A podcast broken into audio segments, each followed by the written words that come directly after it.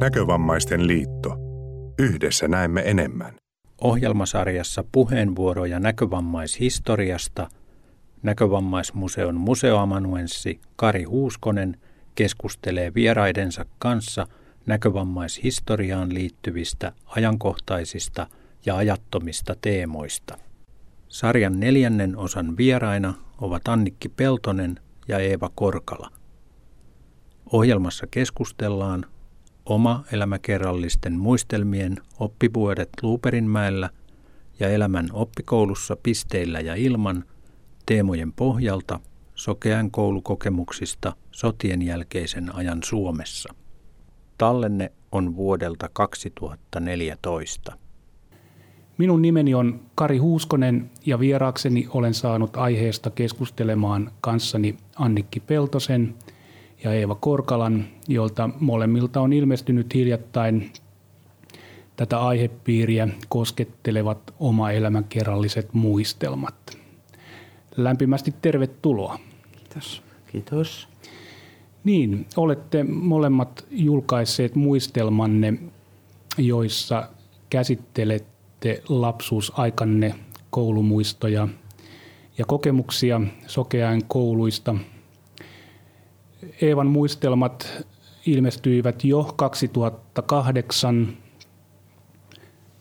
nimeltään Oppivuodet Luuperinmäellä ja ne sijoittuvat nimensä mukaisesti Kuopion sokean kouluun. Annikin muistelmien julkistamistilaisuudesta puolestaan saimme iloita viime vuoden loppukeväästä. Teos sai monien vaiheiden jälkeen nimen Elämän oppikoulussa, pisteellä ja ilman. Ja siinä liikutaan Helsingin Sokean koulun muistin maisemissa neljällä eri vuosikymmenellä. Palataan tai hypätään kohta näihin tähän Sokean koulujen maisemiin, mutta sitä ennen otetaan tällainen ajankohtainen kierros ja kysytään tästä muistelmienne tekoprosessista ja sen muistelmien vastaanotosta. Eli millaisesta urakasta oli kyse. Aloita sinä Annikki vaikka kun tämä on vielä tuoreessa muistissa. Tämä ajatus muistelmien kirjoittamisesta ja kokoamisesta sai vauhtia 1970-luvun lopulla, kun Näkövammaisten keskusliitto suomalaisen kirjallisuuden seuran kanssa yhdessä julkisti tämmöisen perinnekeruukilpailun. Osallistuin siihen ja sitten mainitsin siinä sitten myöskin, että mahdollisesti joskus kirjoitan nämä muistelmat, kun silloin puhuin kasetille. Ei ollut enää mahdollisuutta ruveta silloin kirjoittamaan. Olin työssä ja sen vuoksi tämä oli tämä äänite käytössä. Ja sitten kysyttiin minulta, että annanko tämän jo suoraa päätä tutkijoiden käyttöön ja päätin, päädyin siihen, että tämä odottaa aikaa parempaa, teen jossain vaiheessa päätöksen ja sitten se odotti aikaa parempaa noin 25 vuotta, jolloin sitten tein sen päätöksen, että nyt ryhdyn tätä viemään sitten paperille ja kun tuli tämä tietokoneen aika, niin se auttoi tietysti huomattavasti. Mutta työstä ei ollut pulaa. Sitä oli yltäkyllin, koska sitten näiden muistelmien tueksi piti vielä yrittää löytää kuvia eri vuosikymmeniltä. Ja jos ajatellaan, että Helsingin Sokean koulussakaan ei ollut omaa kameraa koululla koko sen toiminnan aikana, niin niitä kuvia ei niin herkästi löytynyt, että se oli pääasiassa, jos jonkun oppilaan vanhempi tai omainen otti kuvia tai sitten jos oli tilattu kouluun valokuvaaja, niin sitä kautta niitä kuvia tuli. Oli meillä muutama oppilaskin, muun muassa Timo Lehtonen, joka siihen aikaan 60-luvun loppupuolella niin oli innokas kuvaaja. Hän taltioi aika paljon sieltä kuvia. Voidaan varmaankin sanoa, että tämä muistelmateos on myös, myös eräänlainen kuva-albumi historiasta, että paljon, paljon todella, todella olet saanut vanhoja kuvia myöskin mahdutettua tähän, tähän kirjaan. Mutta 181 muistaakseni oli niitä kuvia. No, aivan. No Eva, sinun muistelmista nyt on vierättänyt jo, jo jokunen vuosi. Millaisia mietteitä nyt tällä hetkellä ajattelet siitä, millaisesta urakasta siinä oli aikanaan kyse?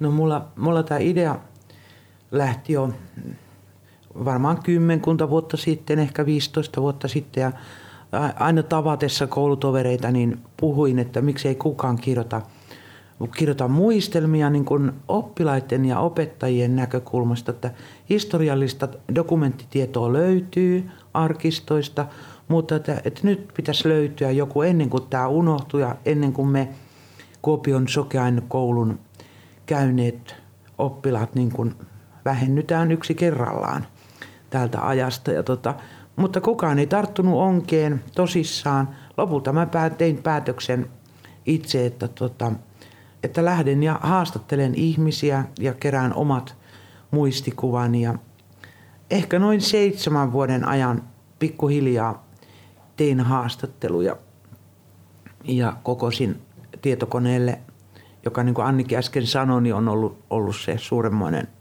apu kirjoittaa sinne tietokoneelle nämä asiat ja koko kirjoittamistyö tehty sen avulla. Ja sitten silloin vuonna 2008 niin ryhdyin kirjoittamaan puhtaaksi näitä, että materiaalia oli paljon ja, ja työstää niistä, niistä haastatteluista se olennaisin – ja myöskin saada se henki siihen kirjaan, että, että ei mitään äärilaitoja, ei, ei ylikaunistelua, mutta ei myöskään sitä, niin kuin totta kai joukossa oli oppilaat, jotka kokivat sen koulun vaikeana ja, ja kovana ja, ja pahana, niin, niin mun tarkoitus oli löytää se kultainen keskitie, löytää se ilmapiiri, mikä siellä oikeasti oli. Että kyllähän se niin kuin ajatustyötä teetti – mutta loppujen lopuksi varsinainen kirjoittamistyö oli ne kesäkuukaudet, jolloin, jolloin kyllä istuin koneen ääressä, melkein yötöpäivä. Hmm. No millaista palautetta olette nyt jälkeenpäin saaneet näistä muistelmista? No minä ainakin niin, niin olen saanut ehkä liiankin myönteistä ja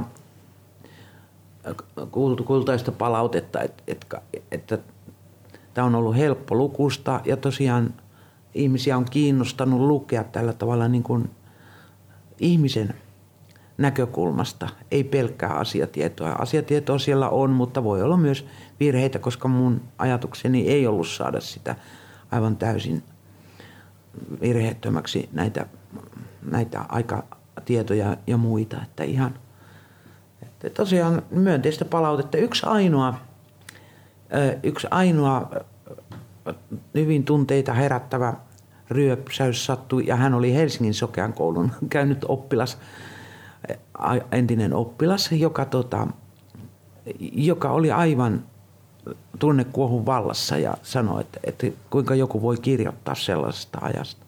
Ja tämä on, oli siis tietysti poikkeus ja hän puhuu oman kokemuksensa pohjalta, mutta kaikki muut palautteet on ollut myönteisiä ja on koe, olen siis kokenut, että tämän kirjan tekeminen oli hyvin tärkeää, että saatiin, koska, koska sen koulun aika on ohi. Ei ole enää Kuopion sokeain koulua, ei ole enää koko sokeain koulua olemassakaan, niin, niin, niin tästä, tältä oppilaan näkökulmasta kirjoitettuna, niin koin, että se on, oli tärkeä ja on, olen hyvin ylpeä siitä, että jaksoin sen puurtaa loppuun.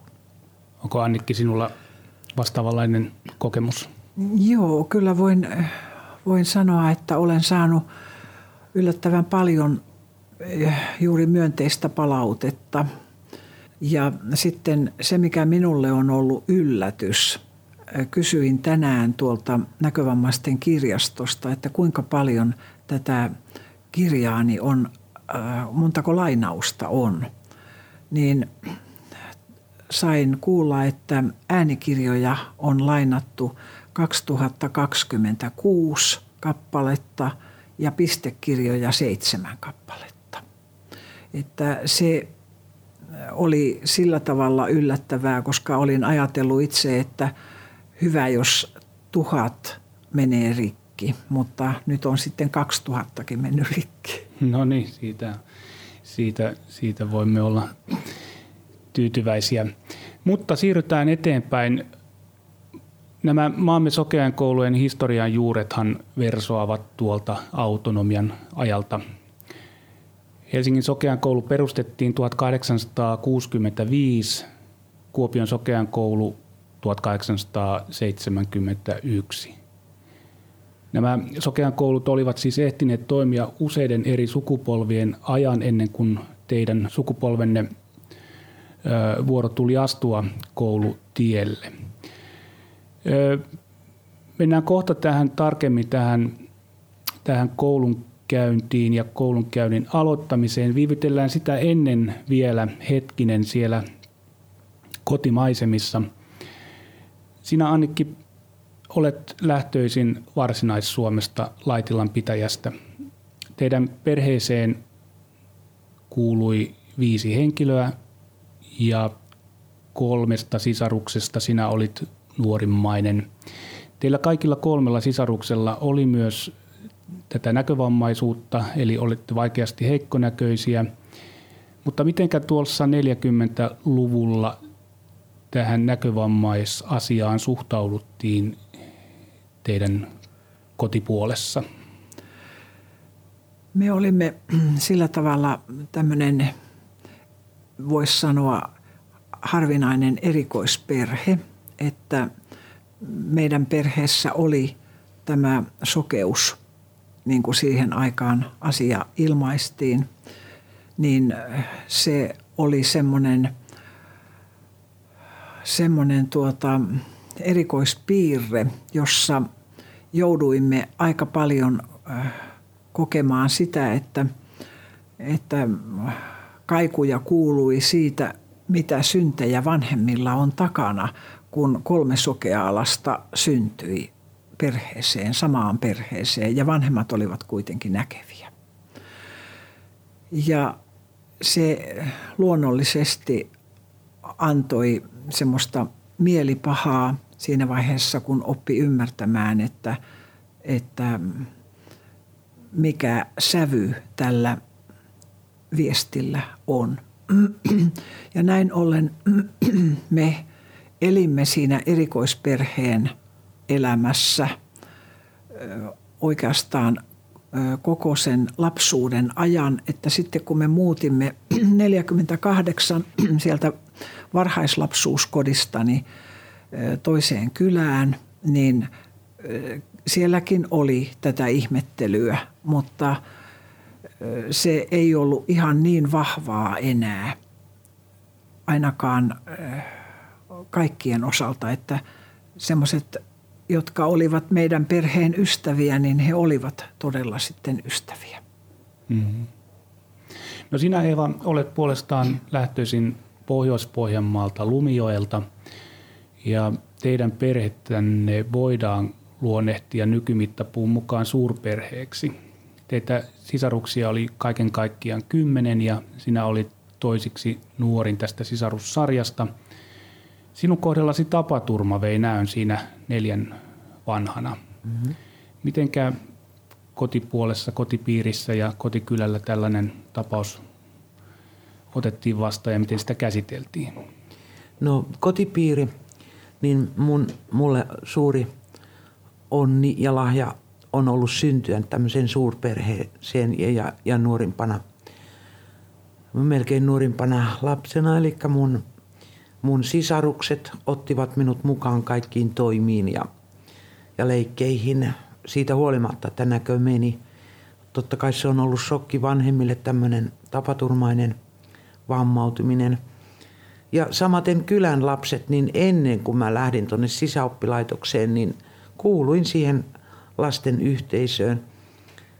Ja minut otettiin, että, että it, it, itse en niin kuin huomannut sitä lasten joukossa suurtakaan eroa. Kyllä en niin kuin automaattisesti opasteli minua ja sisaruksia oli aina paikalla. Että silloin oli helppoa, mutta vähän sama kokemus kuin Annikilla, että, että tämä Lumijoki on siellä Oulun lähellä ja hyvin, hyvin voimakas lestadiolainen ö, ilmapiiri. Vaikka mun perheeni ei kuulunut tähän lahkoon, niin, niin silti mun vanhemmille myös jotkut nämä lahkolaiset katsovat parhaaksi mennä niin kuin nuhtelemaan minun vanhempieni, että teidän syntienne tähden tämä lapsi on vammautunut. Että, että, että niin kuin äiti, mun äitini koki sen hyvin raskaana ja hän jopa joskus vähän yritti piilotella minua ja, ja niin kuin, että menepä sinä Eva nyt vieraita tulee, niin meppä tuonne kamariin. Että henki oli hiukan kun jälkeenpäin ja mun vanhemmat sisarukset on näistä kertonut, että, että täytyy sanoa, että itse, itse en niin kovin paljon silloin lapsena kokenut syrjintää siellä kylällä. Sen jälkeen, kun lähdin sisäoppilaitokseen, jossa, josta kotona käytiin ainoastaan kesälomalla ja joululomalla, niin sitten rupesin vieraantumaan siltä kylän lapsista, mutta kotijoukot oli tietysti aina siellä ja suuri onni tosiaan on ollut, että on saanut tämmöisessä isossa joukossa elää ja saada eväitä elämää varten. No jos yritetään sitten rakentaa tätä sotien jälkeisten aikojen sokean koulukuvaa, niin nämä Kuopion ja, Kuopion ja Helsingin sokean koulut ovat arkkitehtonisesti aika erilaisia. Kuvailisitko sinä Annikki vaikka ensimmäisenä tuota Helsingin Sokean koulua, joka on siis se rakennus siellä ensilinjalla, joka perustettiin, tai joka rakennettiin 1898 sinne, niin vähän tätä koulurakennusta, miljöötä, piha-aluetta ja muuta, että saadaan kuulijoille kuva siitä paikasta.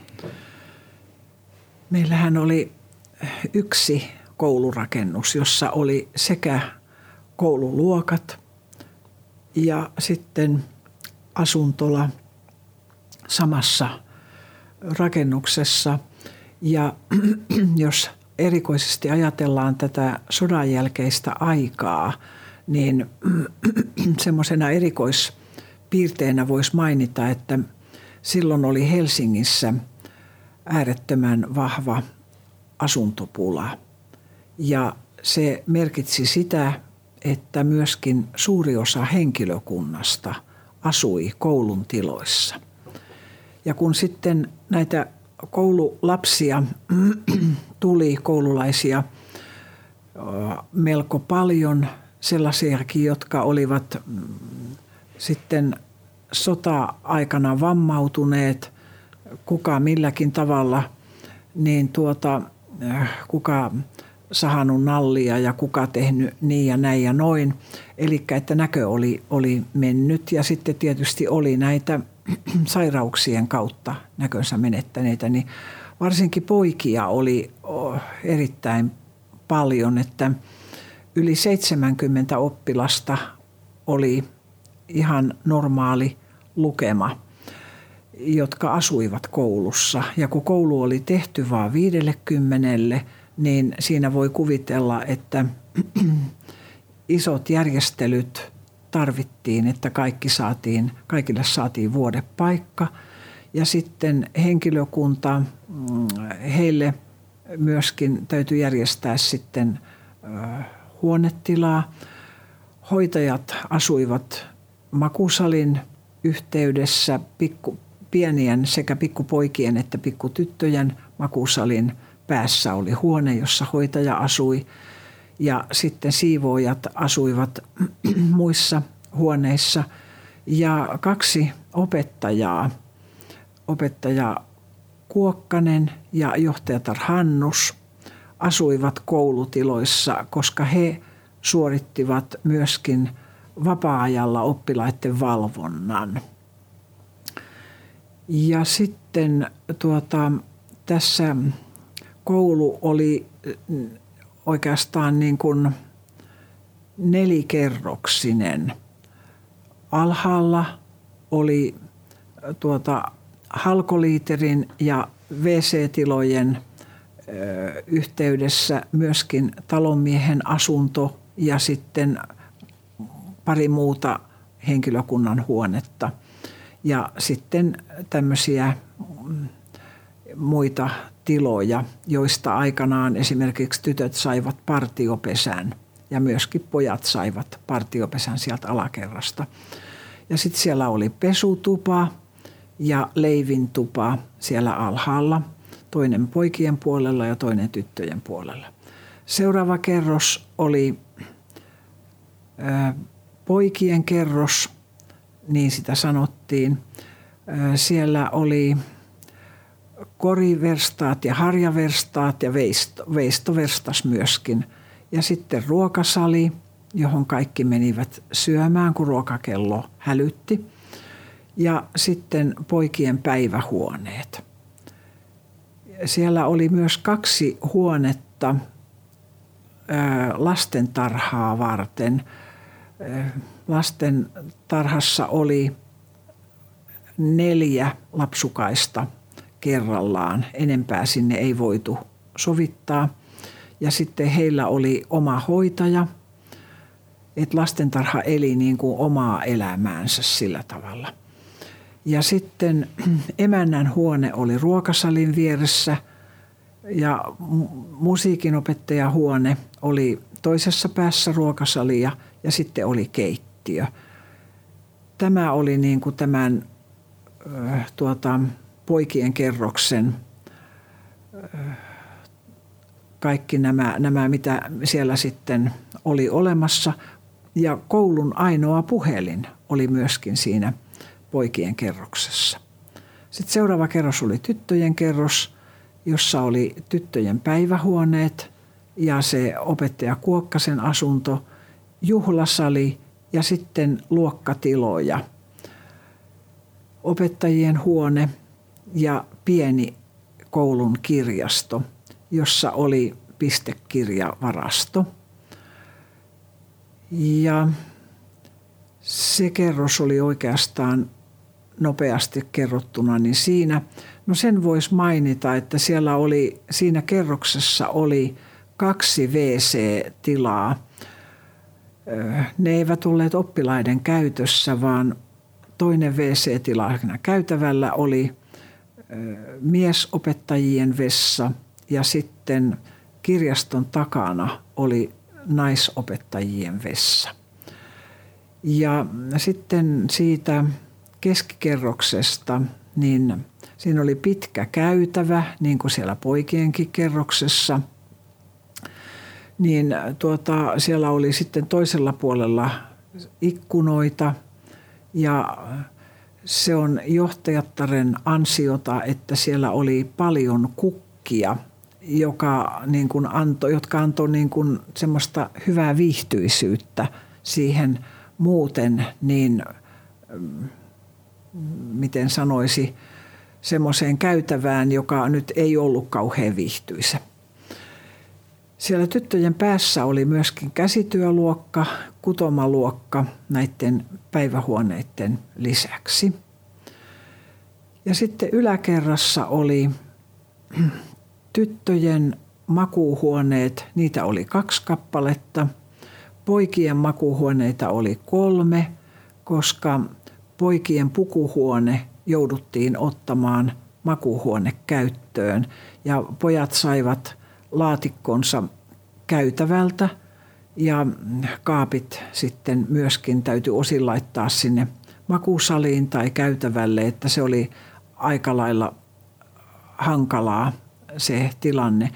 Osalla pojista oli vintin rappusissa ö, nämä vaatelaatikot.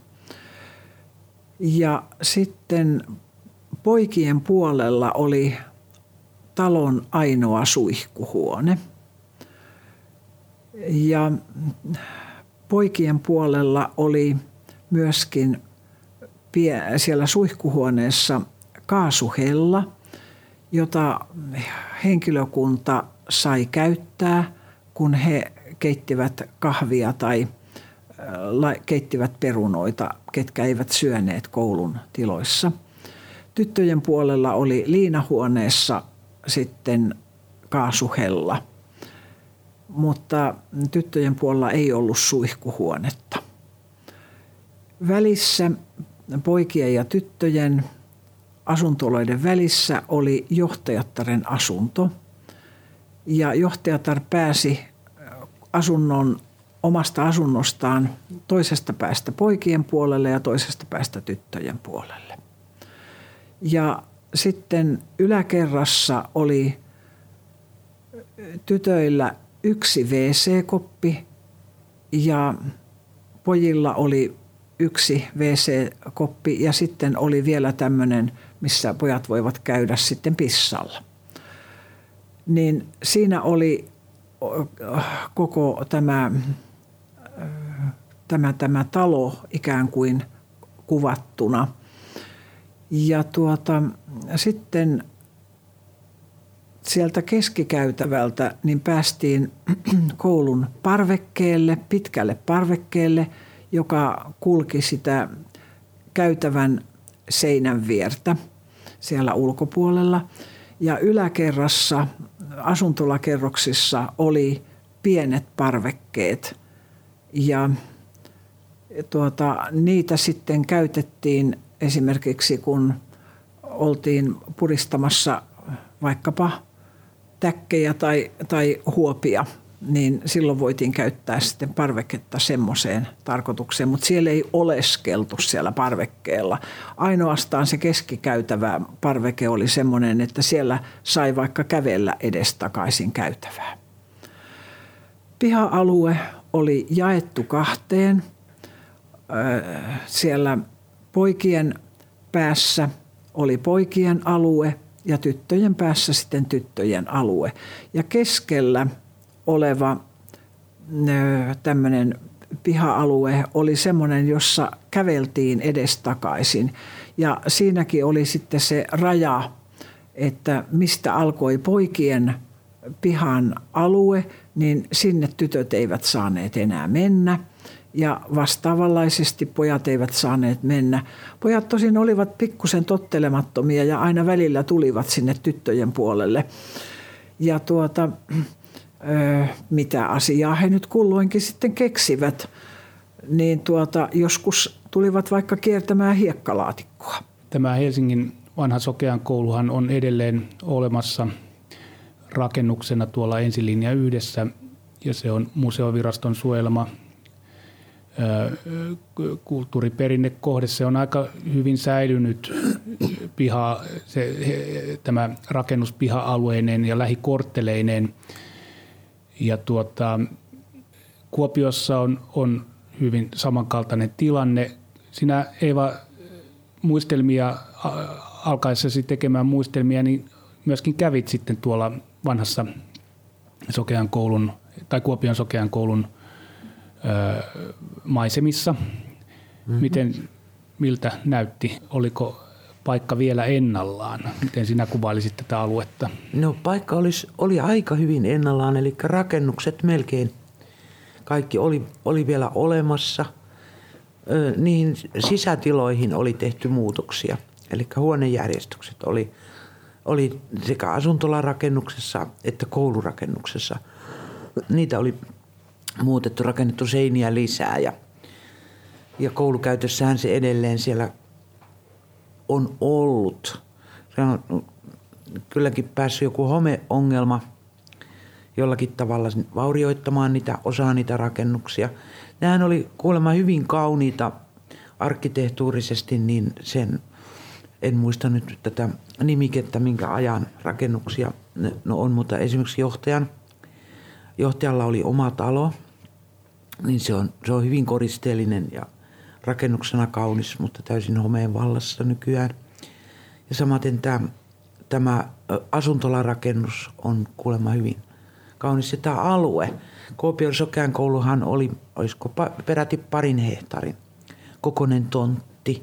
Että meillä oli sitä ulkona liikkumistilaa paljon. Siellä meni, meni kävelyteitä. Osa oli asfaltoituja jo minun aikana ja osa oli hiekkateitä. Ja rakennuksia oli ympäri tätä tonttia. Eli, eli jouduimme menemään asuntolasta koulurakennukseen, koulurakennuksesta ruokalarakennukseen. Opittiin liikkumaan ja liikkumatilaa oli. Ja Annikki kertoi tästä tyttöjen ja poikien erottamisesta, niin Kuopiossa se ei ollut noin jyrkkää. Ulkona saatiin olla jopa käsikynkkää. Tytöt ja pojat sai kulkea, jos halusivat. Eli meillä ei ollut rajoitusta muuta kuin se, siellä asuntolassa. Siellä ei tytöt voinut mennä poikien puolelle eikä päinvastoin. Eli tarkemmin näistä rakennuksista, niin, niin siellä oli myös sitten sauna ja, ja, ja liiterirakennus mm, mm, aivan erikseen. Ja yksi rakennus oli niin kuin opettajan asuntona. Eli poikien käsityön opettaja asui tässä opettajan asunnossa. Sen jälkeen kun minä sieltä lähdin pois, niin se, hän muutti muualle asumaan ja siitäkin tehtiin oppilasasuntolaiset tästä opettajan että asuntolaakin oli lopulta sitten useammassa rakennuksessa. Mm. Ja koin, että tämä ulkoilumahdollisuus siellä, niin me, me opimme liikkumaan ja juoksemaan, hiihtämään. Siellä oli aika pitkäkin hiihtolatu, kun se kiersi tämän tontin reunoja, niin siellä kyllä sitten myös hiidettiin ja, ja juostiin ja liikuttiin, jopa polkupyörällä ajettiin.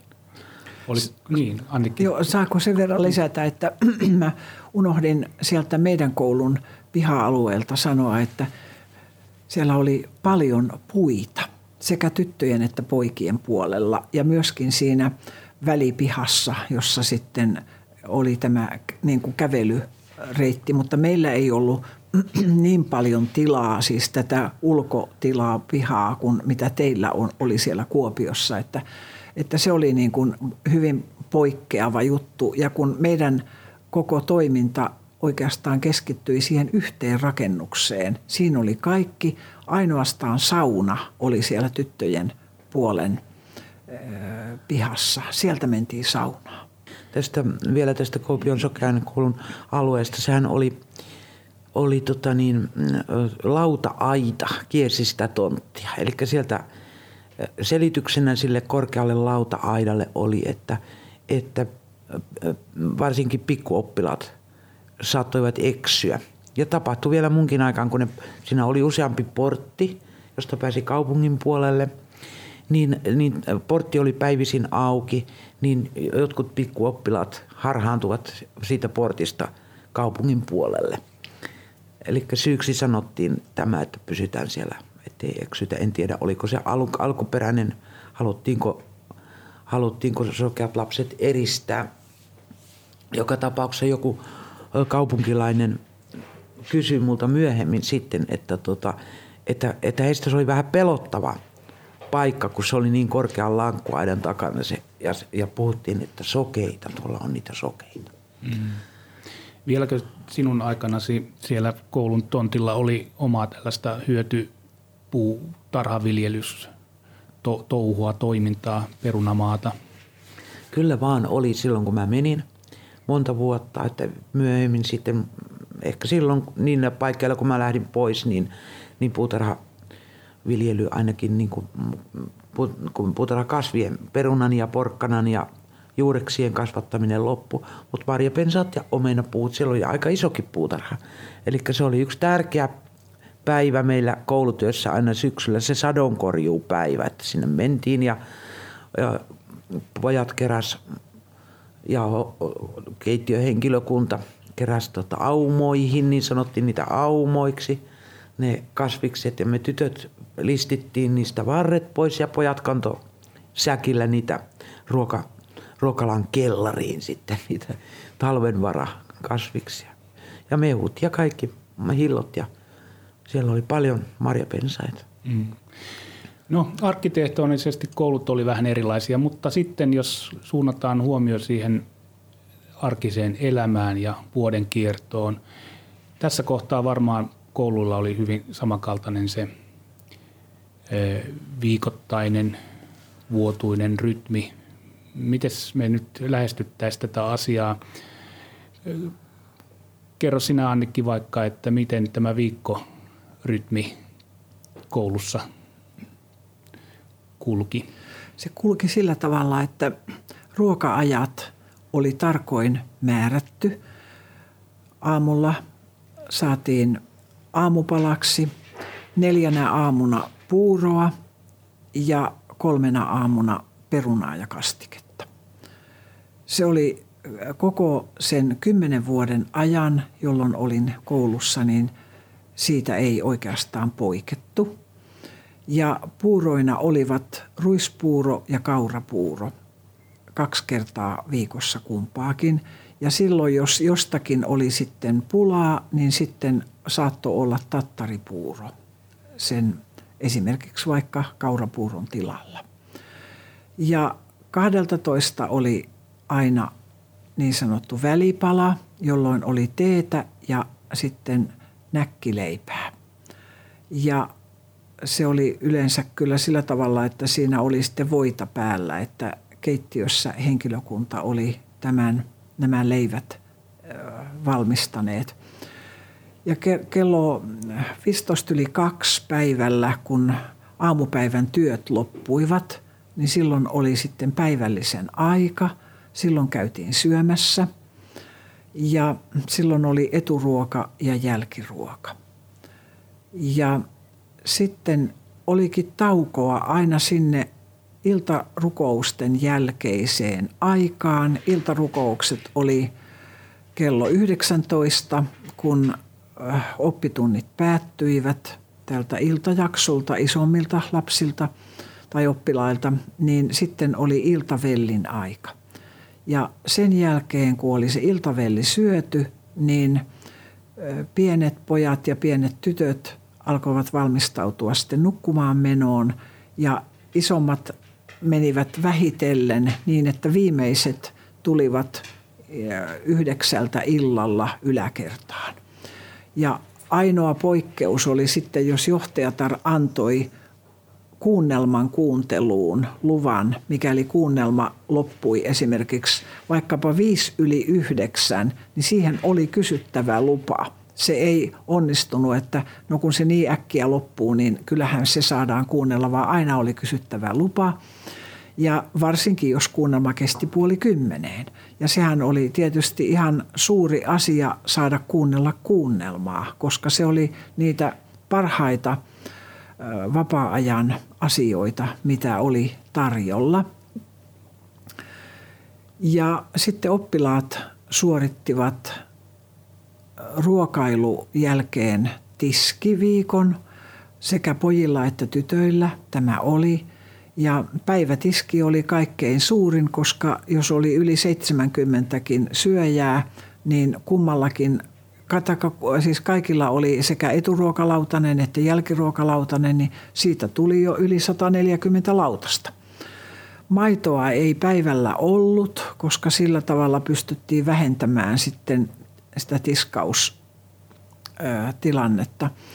Ja tuota, illalla sai sitten maitoa, myöskin aamulla sai maitoa silloin, kun oli se aamupalan aika. Ja kaikki iltatiskit oppilaat tekivät kukin vuorollaan. Ja sitten aamutiskin arkiaamuina suoritti lastentarhan hoitaja, koska oppilaiden piti ehtiä – aamuhartauteen, joka oli kello yhdeksän, ja sitten oppitunneille, niin sieltä tunneilta ei saanut myöhästyä. Mutta 12 aikaan, kun oli tämä välipala, niin silloinkin tytöt hoitivat tämän 12 viikon. Ja tuota, sitten heidän piti yrittää olla niin nopeita, että he ehtivät 12.15 alkavalle oppitunnille. Että se, semmoinen oli niin kuin tämä pääasiallinen järjestys. Jokaisella oli vuorollaan niin sanottu penkkiviikko, jolloin tuota, sitten se, joka vuorolla oli, niin pesi tämän pesupenkin, joka oli makusalin tai pesuhuoneen päätyseinässä. Ja siihen, siinä oli neljä pesupaikkaa. Ja tuota, pesuvateja oli sitten käytössä ja meillä oli sääntönä se, että aamulla saa ottaa vain kylmää vettä. Ja se tuntui ainakin pienistä lapsukaisista aika kurjalta, kun se pelotti se kylmällä vedellä peseminen. Mutta se oli sääntö ja siitä ei oikein saanut poiketa, että ehkä joskus hiukan sitten kuitenkin hoitajat saattoivat antaa pienemmille tämmöisen poikkeaman mahdollisuuden. Että koulua käytiin maanantaista lauantaihin ja sunnuntai taisi olla tämmöinen Sunnuntai oli vapaa, vapaa päivä. päivä. Joo, ja sitten tuota, sunnuntaina oli se erikoisuus, että oli niin sanotut pitkät rukoukset, jotka pidettiin kello 11. Ja silloin johtaja piti tämän hartaushetken ja siihen kuului kaksi virttä rukousten aluksi ja rukousten lopuksi virsi. Ja siinä välissä sitten oli näitä tekstin lukemisia ja sitten johtajan puhe ja sitten loppurukous ja sen jälkeen sitten virsi. Ja illalla oli sitten iltarukous sunnuntainakin kello 19 ennen ruokailuun menoa. Sinä Eeva tuossa yhdessä vaiheessa mainitsitkin jo siitä, että, että loma-ajat ajoittuivat sinne kesään, jouluaikaan ja vähän, vähän sitten pääsiäisenkin tienoille. Miltä kuulosti tuo Annikin kuvaus tuosta arkisesta rytmistä? Oliko Kuopiossa vastaavanlainen tämä? Noin, noin tiukkoja sääntöjä meillä ei ollut ja, ja nämä ruoka ruoka-ajatkin, niin ne oli erilaiset. Ja meillähän silloin, kun mä menin kouluun, oli tämmöinen vanha eläkkeelle jäämässä oleva emäntä, jonka aikana se ruoka saattoi olla vähän tuohon tyyliin, mutta sitten tota Helvi Leppänen, uusi pirteä, pirteä ihminen tuli meille emännäksi ja meidän ruokat huolto muuttui täysin, että meillä oli aivan loistavat ja monipuoliset ruuat.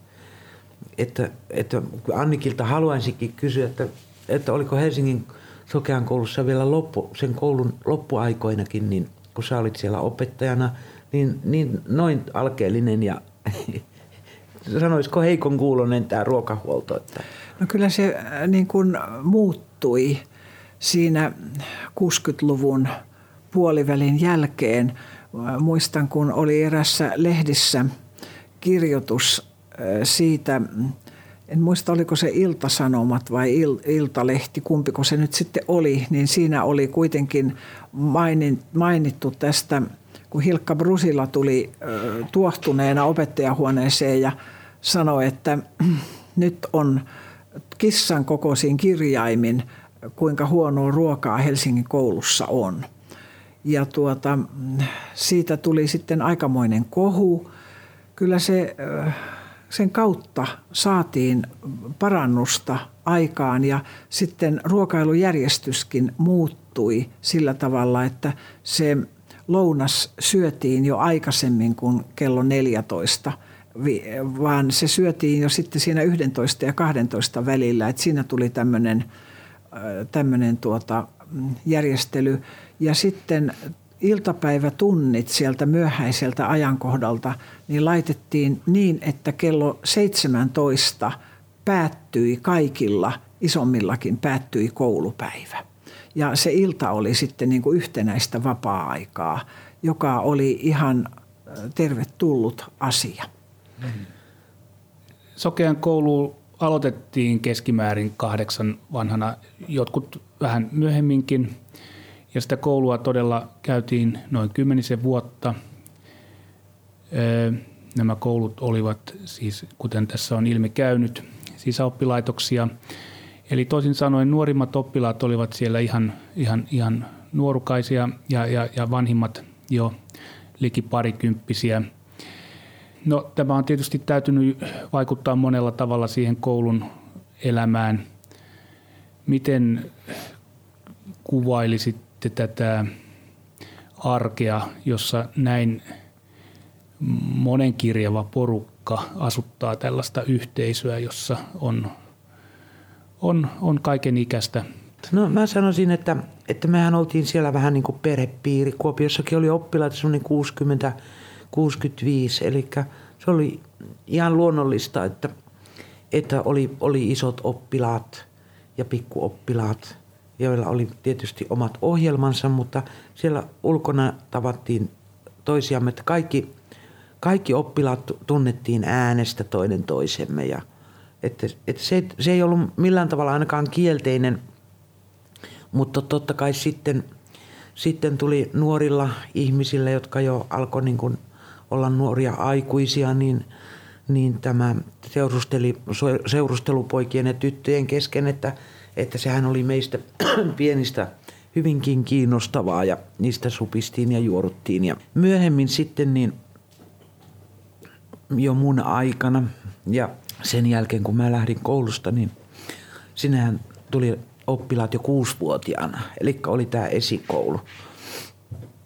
Ja sitten sellaisia oppilaita välillä, jotka oli niin kuin menettänyt näkönsä, tai se näkötilanne oli huonontunut sillä tavalla, että he olivat aloittaneet näkevien koulussa ja tulivat sen jälkeen sitten jatkamaan koulunkäyntiä tänne Sokean kouluun, niin että te, e, sellaisia pieniä eroja. Sodan jälkeen on ollut nämä suuret, suuremmat erot, että, että ihan yli kaksikymppisiäkin on ollut yläluokilla, koska se koulu, koulun käynti on keskeytetty moneksi vuodeksi silloin sota-aikana. Ja, ja vielä kun minä menin pikkuoppilaana, niin siellä ne isot pojat, ne oli, ne oli tosiaan aikuisia miehiä ja, ja ne ei, eivät enää oikein sopeutuneet tähän kuriin ja näihin sääntöihin – joita tietenkin myös siellä Kuopiossa oli paljon enemmän, mitä nykyajan kouluissa on. Niin, niin siellä oli sitä tupakan polttoa ja niille jopa sallittiin se tupakan poltto niin sanotussa punttikellari, kun se nyt oli semmoinen ruokalan takana oleva rakennus, missä ne har, pojat harrastivat painonnostoja ja tällaisia.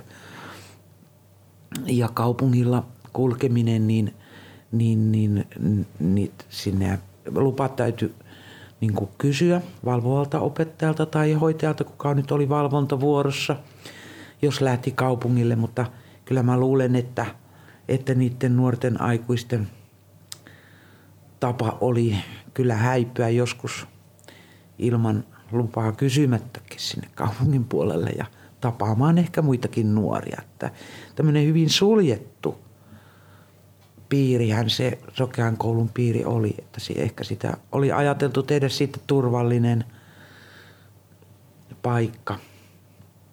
Mutta että vankilakoulusta keskenämme siellä oli hyvin mieleinen lause, että se vankilakoulu. Niin, niin, niin että meillä oltiin hyvin, oli, oli hyvin vähän tekemistä ulkopuolisten nuorten ja lasten kanssa ennen kuin sitten siinä 70-luvun vaiheessa, kun haastattelin näitä mun jälkeeni olleita oppilaita, niin niillä jo, jo osa, osa Sokean koulun oppilaista meni oppikouluihin ihan näkevien, integroitiin sinne toisten joukkoon. He asuvat siellä Sokean koululla ja saivat sieltä tukea sitten näihin läksyjen tekemisiin ja yleensä opiskeluun. Niin näitä oppikoulun kavereita sitten jo tuli, oli tullut tänne ja saivat tulla ja sitä yhteyttä muuhun maailmaan – alkoi myöhemmin olla paljon enempi. Että mm. se mun aikani oli ehkä tämmöinen murroksen aika, että silloin jo näin rupesi muuttumaan, että tämä ankari, ankara puritaaninen kuri alkoi löyhtymään ja, ja yhteyttä pikkuhiljaa ulospäin rupesi löytymään. Ja että tämmöisiä, tämmöinen muutos tapahtui tässä varmaan 20 vuoden aikana, 15 vuoden aikana. Mitenkä Anni, Annikki Helsingin Sokean koulun perhepiirissä, jos käytetään tällaista metaforaa, niin tämä kurja järjestys sitten järjestettiin? No se oli hyvin äh, pitkälle. Esimerkiksi Elna Hannuksen kaudella, niin hän kyllä huolehti siitä, että järjestys säilyi ja että tällaiset niin kuin lupa-asiat, niin ilman lupaa ei saanut mennä mihinkään, että siitä kyllä saattoi seurata rangaistus.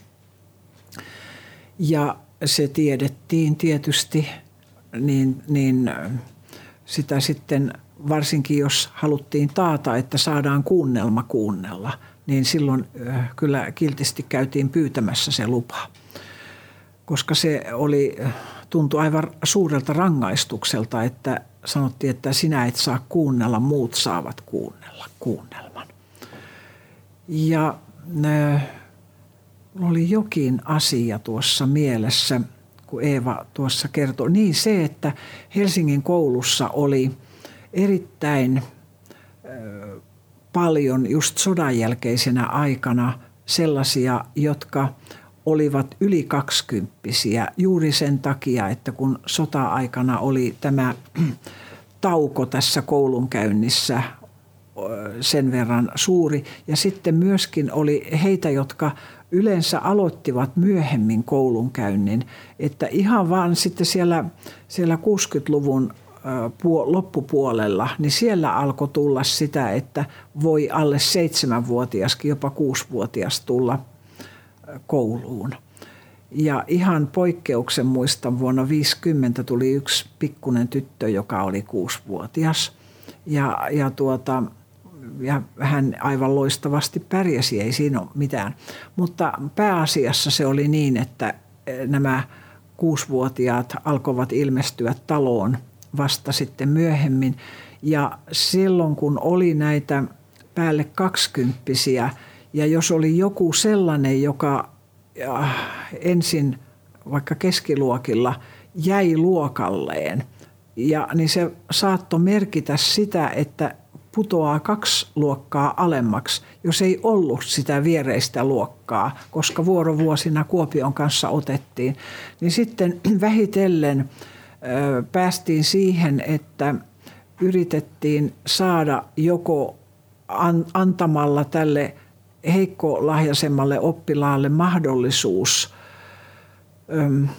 mennä luokalta toiselle, vaikka taidot eivät oikein riittäneet, mutta kun sitten opettajat ajattelivat, että se joutuu olemaan sitten tämä oppilas niin ihan myöhäiseen ikään siellä koulussa ennen kuin pääsee pois, jos jätetään luokalle. Ja näin ollen niin sitten myöskin tuli kuvioon se, että ruvettiin perustamaan näitä A- ja B-luokkia. E, terveemmät oppilaat olivat sillä A-luokalla ja sitten heikommat olivat B-luokalla.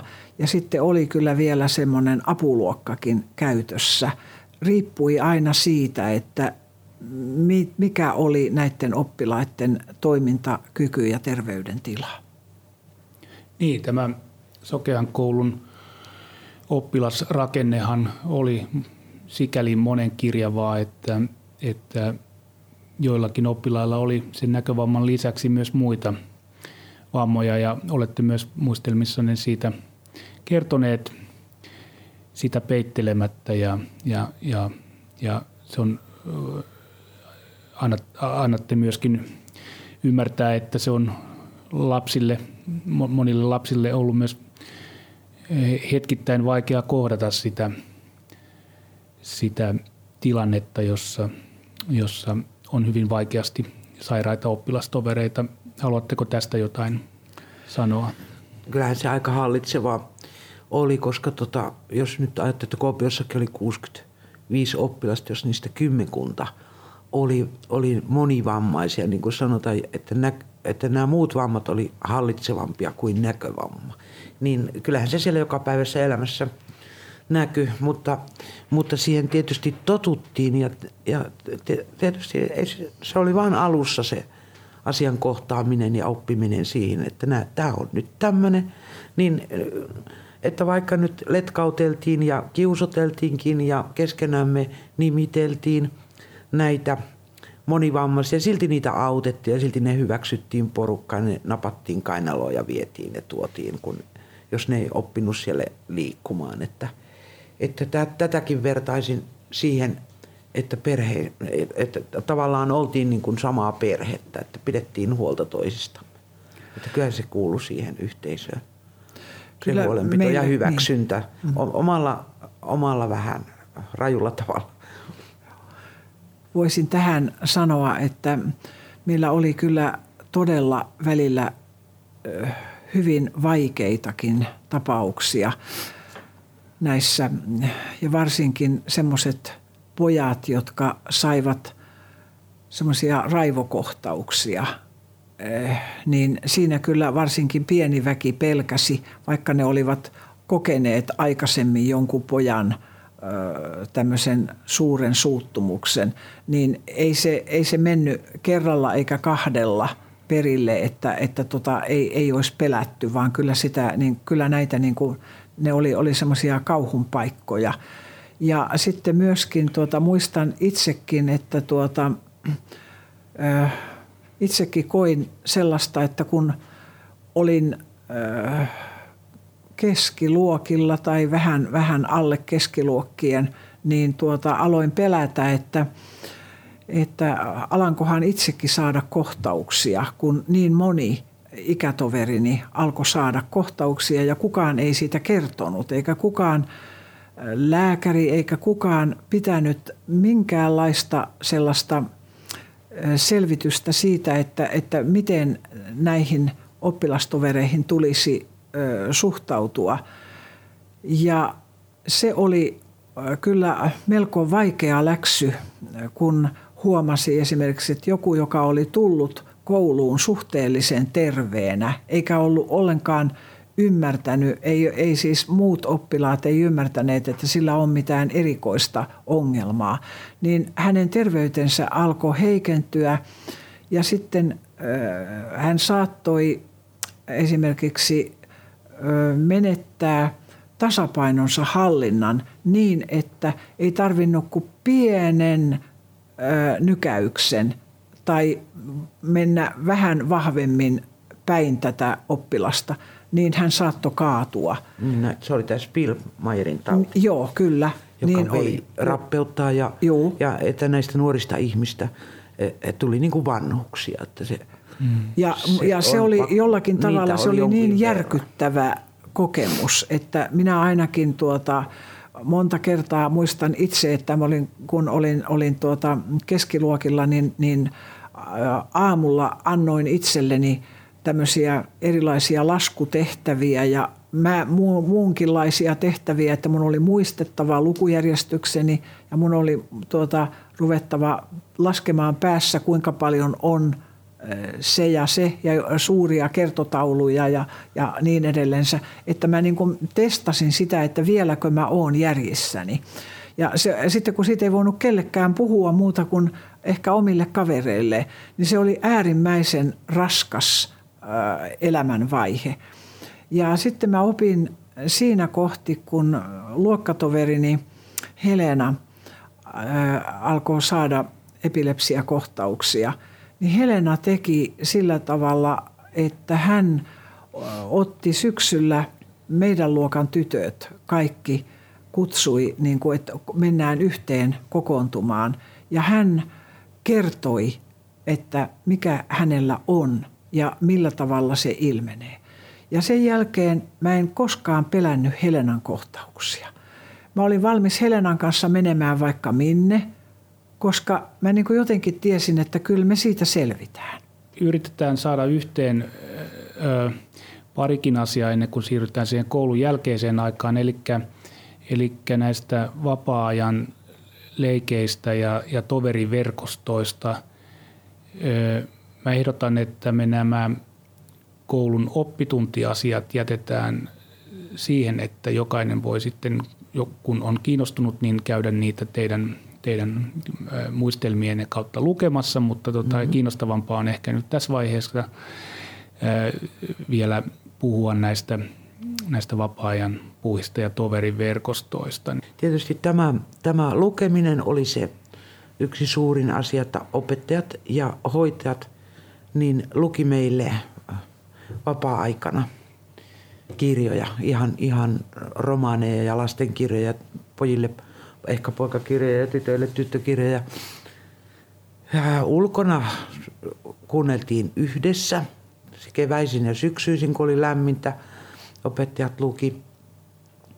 Ja tota niin, sitten, sitten iltasin ja viikonloppuisin talve, talviaikaan niin tietysti sisällä. Ja meille luettiin hirveän paljon. Ja asuntolan johtajatar, joka asui siinä asuntolassa, niin hän esimerkiksi luki kolmena iltana viikossa vähintään tunnin ja, ja semmoinen kuoro aina huusi, että ei saa vielä lopettaa. Ja, ja hän jatko lisää ja lisää. Että meille luettiin tosiaan hirveän paljon. Se oli niin kuin jotain suurta ja ihmettä pääsi, pääsi siihen kirjojen maailmaan. Sitten tilattiin pistekirjoja Helsingistä. Ne tuli postin kautta, kirjaston suuret pistekirjasidokset. Se oli tärkeää se pistekirjojen lukeminen. Ja loppuvuosina, kun minä olin 60-luvun puolivälissä yläluokilla, niin meidän sokean musiikin opettaja Toivo Sojakka salakuljetti äänikirjoja kouluun, kun siellä sellainen kielto oli Kuopion sokean koulussa, että, että äänikirjoja ei saa kuunnella, vaan ei meidän täytyy lukea pistekirjoja, että me opittaisiin se pistekirjoitus mahdollisimman hyvin. Ja sen takia se ei ollut luvallista, mutta me kuunneltiin yöllä. Eli munkin ensimmäinen kuunneltu äänikirja on tämä Victor Hugon Kurjat, joka kuunneltiin yöllä, että kun hoitaja kävi sammuttamassa valot, hyvää yötä, kymmenen jälkeen illalla, niin silloin laitettiin mankka päälle siellä pimeässä ja kuunneltiin. En tiedä, kuuliko valvova hoitaja. Ehkä ne ei paljon yläluokkien oppilaiden oven takana edes käyneet. Että, että, että kirjojen maailma oli tärkeä. No musiikki oli toinen. Ja erilaisia kerhoja, kerhoja järjestettiin, niin kuin, että oli järjestettyä vapaa-ajan ohjelmaa. Kuoro ja tanhuryhmä ja tota, joskus jopa tanssin ohjausta, siis ohjatusti. Ja tällaisia erilaisia harrastuskerhoja, liikuntakerhoja. No partiotoiminta oli ainakin osan ajasta vilkasta. Se aina riippui siitä, kuinka innokas oli se, joka tämmöisiä vapaa-ajan kerhoja veti ja ohjas, että kuinka sai oppilat siihen mukaan. No sitten keskenämme leikittiin paljon seuraleikkejä ja sitten myöskin oli jonkinlaisia pelejä, esimerkiksi dominopeli, missä oli pisteillä pistemerkinnät niissä nappuloissa, että sitä pystymme pelaamaan ja hullunkurisia perheitä.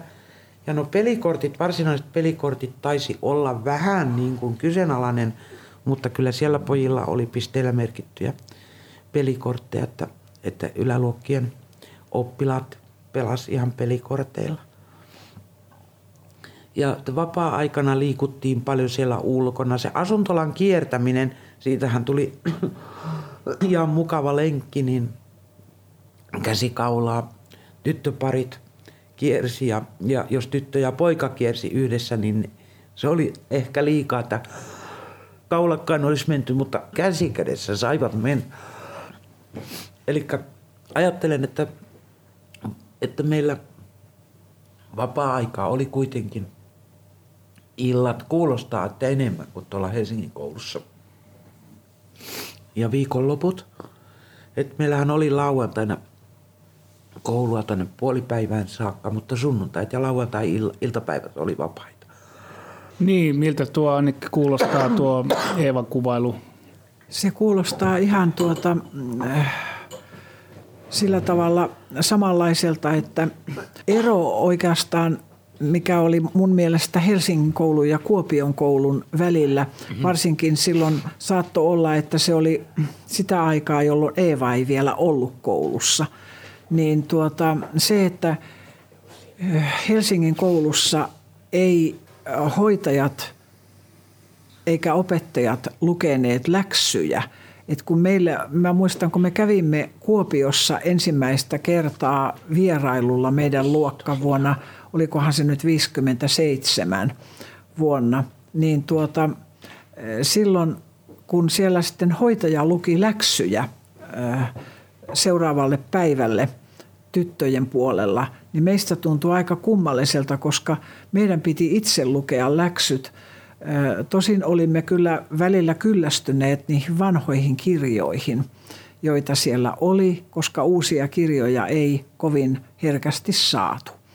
Niihin ei ollut rahaa, mutta, mutta tuota, läksyt oli, niin kuin, niistä oli vastattava vain itse, että niitä ei, ei saatu sillä tavalla, että kaikki olisi menty yhteen koolle, esimerkiksi koko luokka, ja sitten hoitaja olisi lukenut sen läksyn.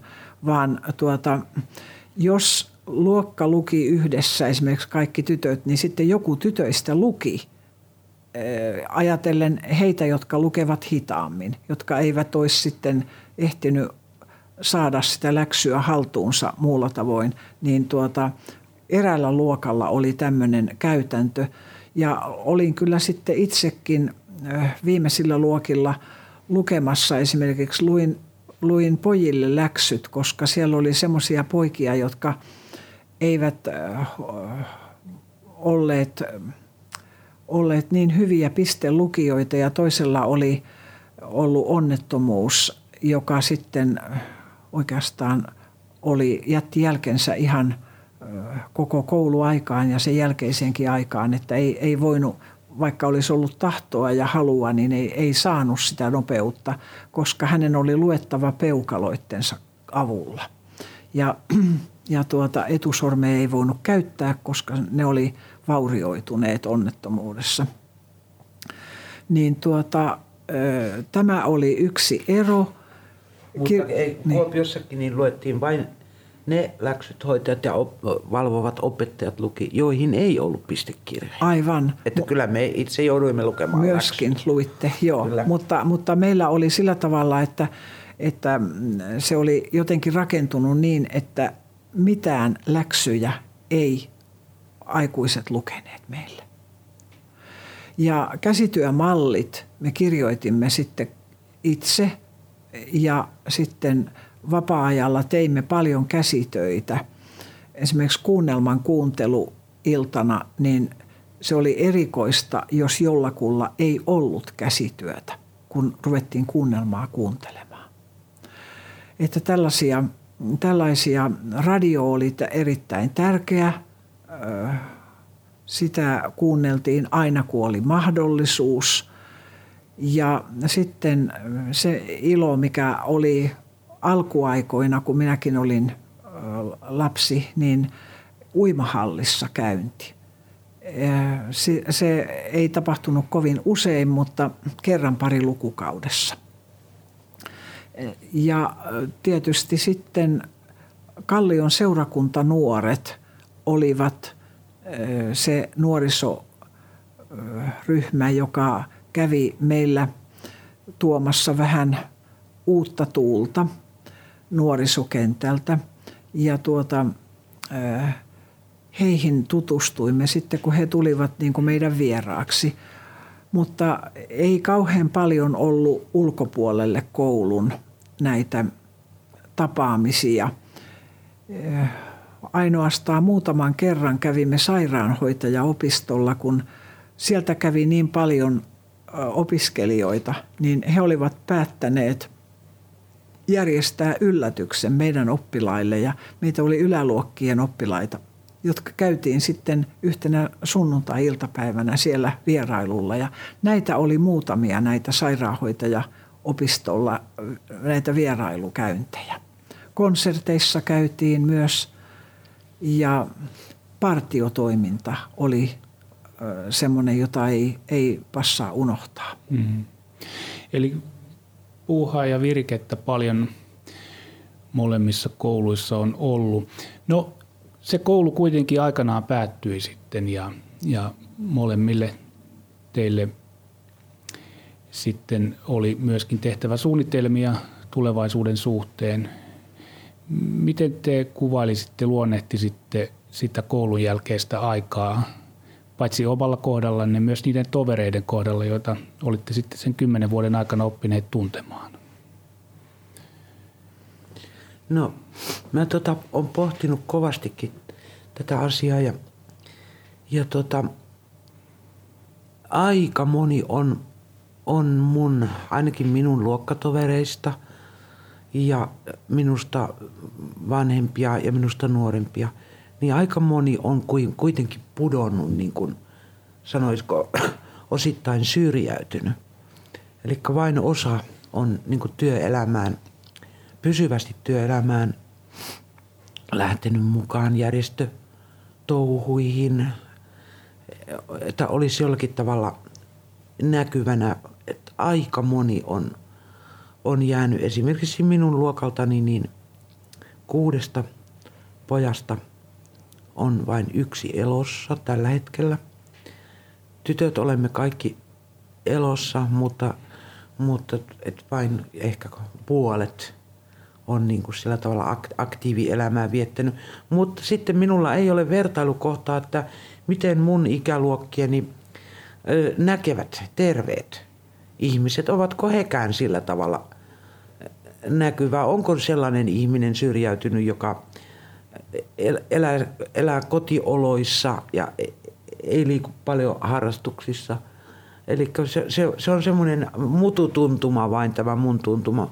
Mutta jotenkin mä ajattelen, että, että kun sieltä lähtee sieltä turvatusta ympäristöstä tänne näkevien terveiden ihmisten maailmaan luomaan sitä paikkaansa, niin, niin vain vahvemmat jaksaa, jaksaa nousta pinnalle näin sanotusti. Että osa, osa jää ja osa on laitostunut ihan näistä ihmisistä, joita mä oon tässä miettinyt, että, että tarkempaa tietoa mulla ei ole ja että, että onko edes tutkittu tätä, että kuinka suuri, suuressa määrin tätä on tapahtunut ja verrattu tuohon terveiden nuorten elämään. Että omalla kohdallani ihan olen viettänyt hyvin vahvaa ja rikasta, henkisesti rikasta elämää.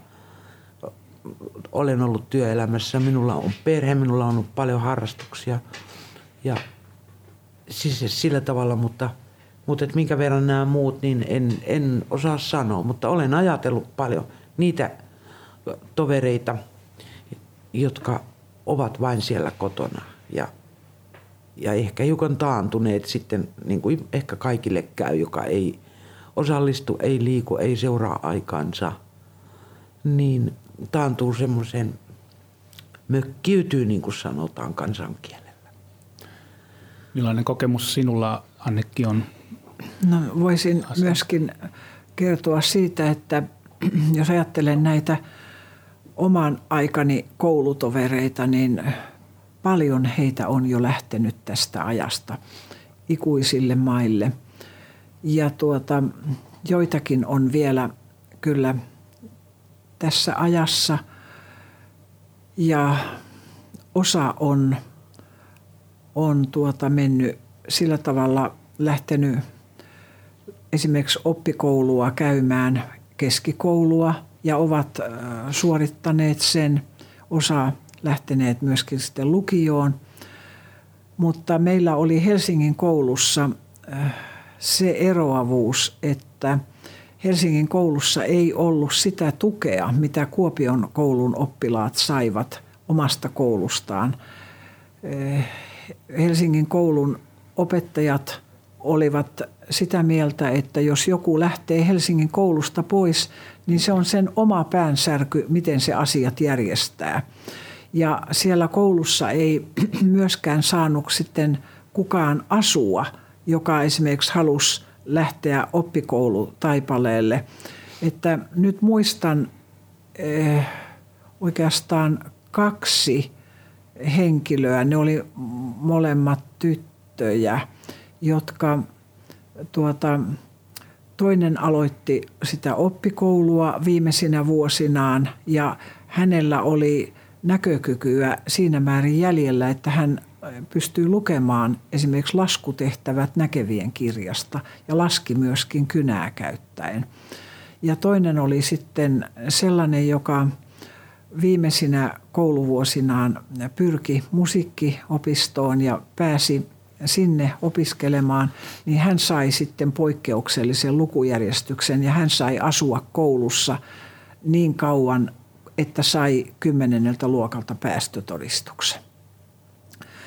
Mutta sitten tällainen nuorten ryhmä joka ei ollut ainoastaan meidän koulun oppilaita, vaan oli ikätovereita, joihin oli sitten tutustuttu tavalla tai toisella sen koulun jälkeen, niin perustettiin semmoinen retkeily- ja opintokerho, jossa, joka toimi täällä Helsingissä. Ja sitten sillä oli tavoitteena esimerkiksi se, että yritetään saada suomen kielen opetusta niin, että olisi vieraiden kielten oppiminen helpompaa. Ja tällaiseen sitten löytyi vielä opettajakin omasta piiristä hänkin. Voisin mainita Marita Jylander, joka mm, oli valmis hammaslääkäri ja oli menettänyt näkönsä itse kaksi kuukautta hoidettuaan vastaanottoa – ja tuota, mutta hän äh, sitten oli meidän ruotsin opettaja esimerkiksi sillä tavalla, että hän piti meille semmoista keskustelukerhoa. Ja se tapahtui ruotsin kielellä ja kun hänellä oli äidinkieli ruotsi, mutta hän osasi aivan loistavasti suomea, niin se äh, sopi meille ja hän vielä teki tämän korvauksetta, tämän tunninpidon. Niin se, sekin oli hyvä, koska ei meillä ollut rahaa. Ja tuota, näin kerättiin koulun jälkeen sitten niitä eväitä, millä yritettiin lähteä eteenpäin.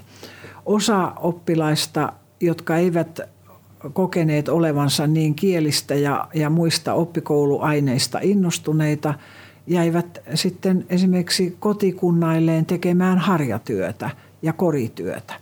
Ja käsityö oli ollut ö, omana aikanani sillä tavalla vahvassa asemassa, että silloin lähdettiin siitä ajatuksesta, että jos ei mitään muuta löydy, niin käsityöllä sitten pitäisi sitä leipää saada ja leivän päällekin jotakin.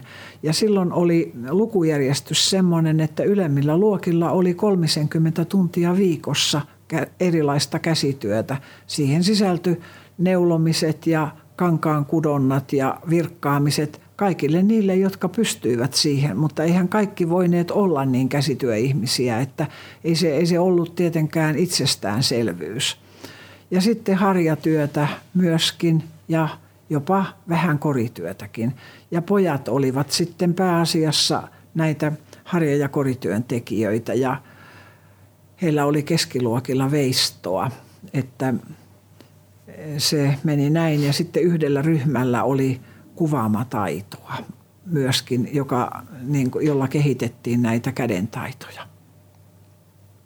Ja sinä itse sitten koulun jälkeen äh, lähdit Sibelius Akatemian Pääsin. Pääsin, pää, pää, pääsit, pääsit ja, tuota, ja, ja, ja suoriuduit sieltä ja sitten myöhemmin teitkin musiikin opettajana työuraasi. Joo, tein koko, koko työurani ajan akatemiassa saatu oppi, niin oli minulla sitten äh, tukena koko ajan, että – Toki opetin sitten myöhemmässä vaiheessa Arla-instituutissa ollessani niin muutakin kuin musiikkia. Mä olin ollut innostunut matematiikasta ja sitten perehdyin tuohon abakuslaskentoon, joka tuli myöskin Suomeen sieltä Tanskasta.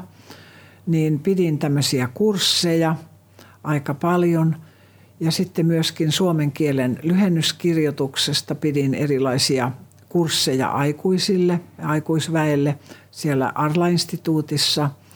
Ja,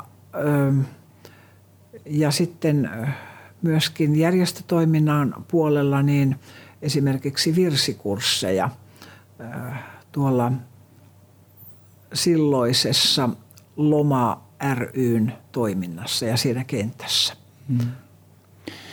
No, Helsingin ja Kuopion sokean koulut lakkautettiin 1972 ja toiminta siirtyi kokonaisuudessaan Jyväskylään valmistuneeseen kouluun. Ruotsinkielinen yksikkö jäi Helsinkiin, Mutta nyt viime vuosina näidenkin koulujen asema on kovasti, kovasti muuttunut. Valtaosa näkövammaisista lapsista käy nykyisin tavallisissa kouluissa, ovat mukana yleisopetuksen piirissä.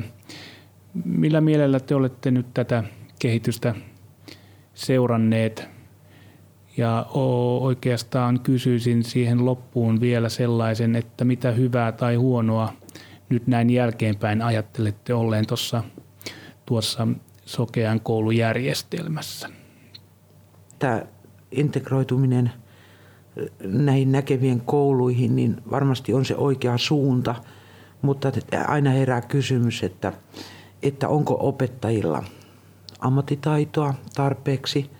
Ja onko opettajille enää, kun sekin vähäinen tukiopetus, mitä on nämä matkaopettajat kiertäneet, niin kunnat karsii menoja ja aina vaan vähemmän ja vähemmän, niin, niin näiden näkövammaisten lasten erityisopettajat käyvät siellä niiden kouluissa. Että, että tuntuu, että, että ajan saatossa, niin tuleekohan käymään niin, että taas palataan näihin erityiskouluihin ja, ja näkövammaiset lapset kerätään, luodaan taas uusi järjestelmä – nämä tukijaksotkin, niin onkohan ne vain kerran vuodessa, jos, jos nyt oikein muistan kuulleeni.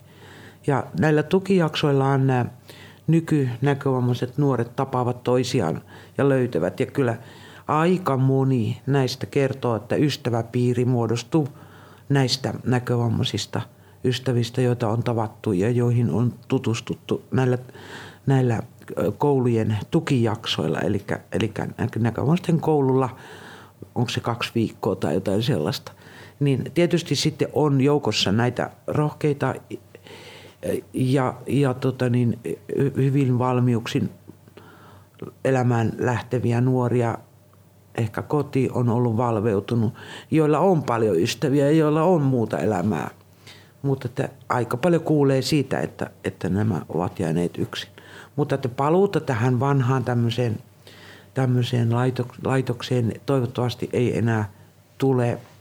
Mutta uhkakuvana se voi olla, kun luokkakokoja suurennetaan muutenkin tuolla kouluissa, normaalikouluissa ja siellä sitten näkövammainen on avustajan kanssa ja he kyllä oppii näitä termejä, näitä näkövammaistermejä, esteen taju ja suuntavaisto.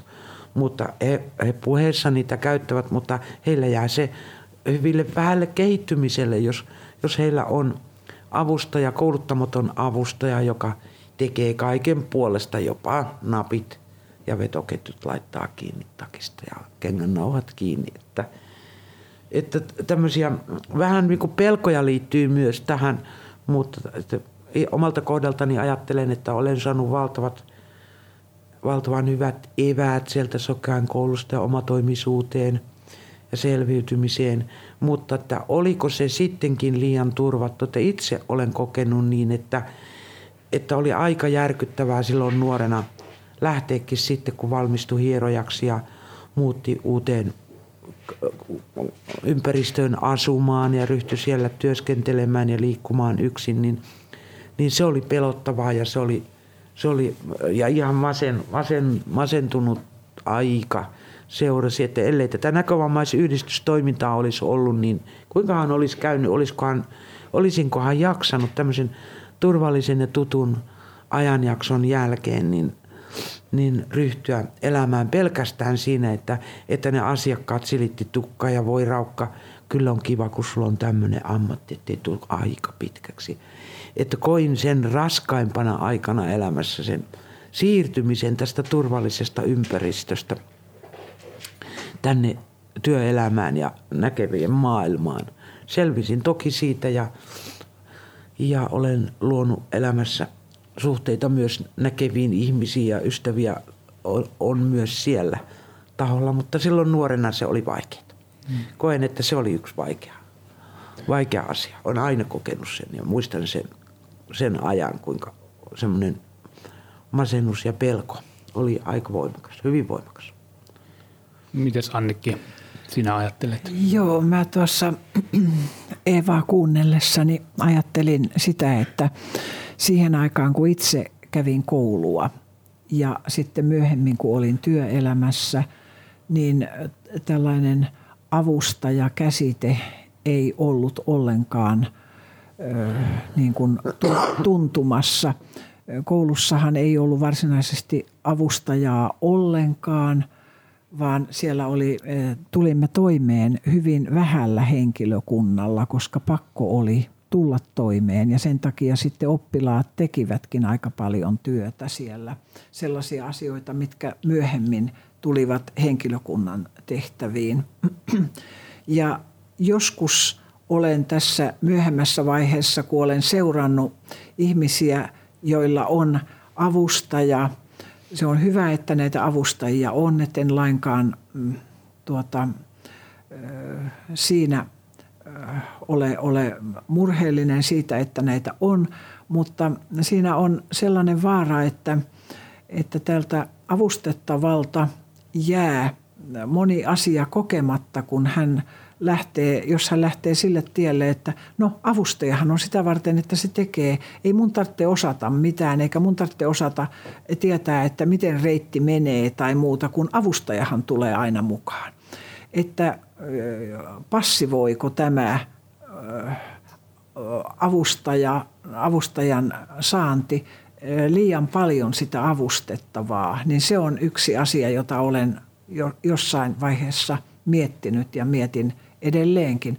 Mutta toki avustajiakin tarvitaan nykypäivänä, koska ei se ole enää niin itsestään selvää, että, että löytyisi ihmisiä, jotka tulevat noin vapaaehtoisesti auttamaan. Toki heitäkin on, että en, en ollenkaan sano sitä.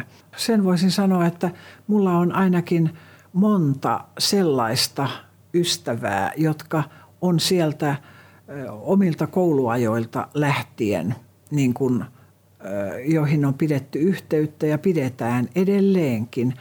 Ja se on toki semmoinen mukava asia, että ne ovat niin kuin sieltä entisiltä ajoilta tuttuja. Ja aina kun joku poistuu tästä ajasta, niin kyllä se jättää tietynlaisen aukon ja, ja haikeuden myöskin sitten silloin. Että jos esimerkiksi äh, olisimme olleet sillä tavalla äh, koulussa, että ei olisi tätä sisäoppilaitoselämää koettu – niin tuota, ei varmasti olisi tullut näin vahvoja suhteita. Mutta kun niissä ihmissuhteissa jaettiin kaikki äh, huolet ja murheet, ei oikeastaan ollut ketään muuta kuin äh, nämä oppilastoverit ja niistä sitten valittiin se, joka, joka tuntui sillä hetkellä parhaimmalta mahdolliselta. Että tämä on semmoinen asia, joka, joka on oikeastaan semmoisena ainakin itse koen ihan hyvänä asiana, että on vielä olemassa näitä tällaisia koulutovereita, jotka ovat tässä ajassa vielä olemassa.